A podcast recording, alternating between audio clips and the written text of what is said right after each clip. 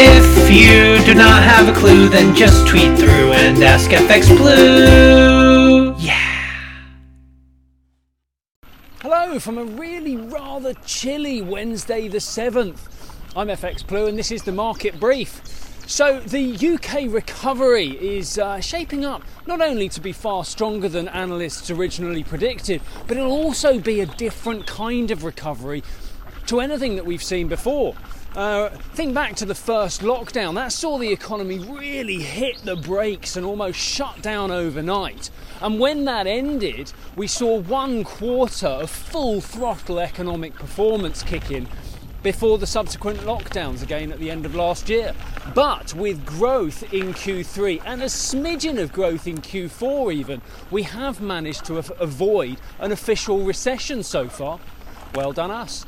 Uh, but the enforced changes like working from home and online shopping have meant that a lot of businesses have had to adapt on the hoof. And such enforced changes will no doubt see some businesses fail where they're no longer necessary or financially viable. But the growing optimism about the U K recovery is spilling over to the currency. We saw one thirty-eight twenty-five against the dollar and one sixteen fifty against the euro yesterday. Um, Over in the U S, the economic turnaround there is arguably even more impressive than the U K. Don't forget, they also had the political upheaval to deal with uh, from the election and the change of administration. Of course, the clear game changer there has been the ridiculous levels of stimulus that the new administration has injected into the economy, providing financial support to individuals as well as um, stimulus to the economy. But a cloud of unemployment looms over all the G seven nations, but the number of new jobs created in the U S looks set to quash that concern uh, pretty quickly if the current trend continues. Do you think we'll see over a million new jobs in, in next month's Non-Farm Friday?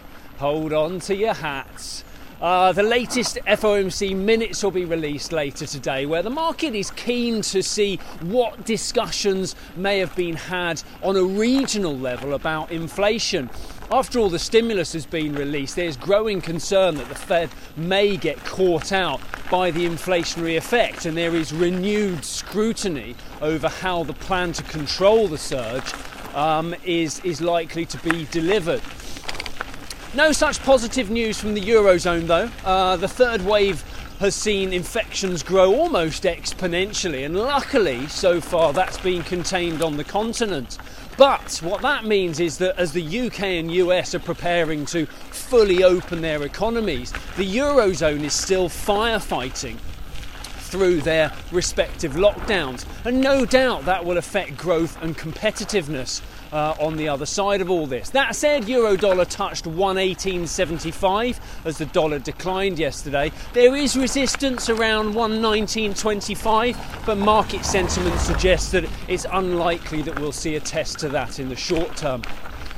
Right, that's it from me. Um, hope things warm up for you. I'm off for a cup of tea and a little bit more breakfast. All the best. Join me again tomorrow. If you do not have a clue, then just tweet through and ask F X Blue. Yeah.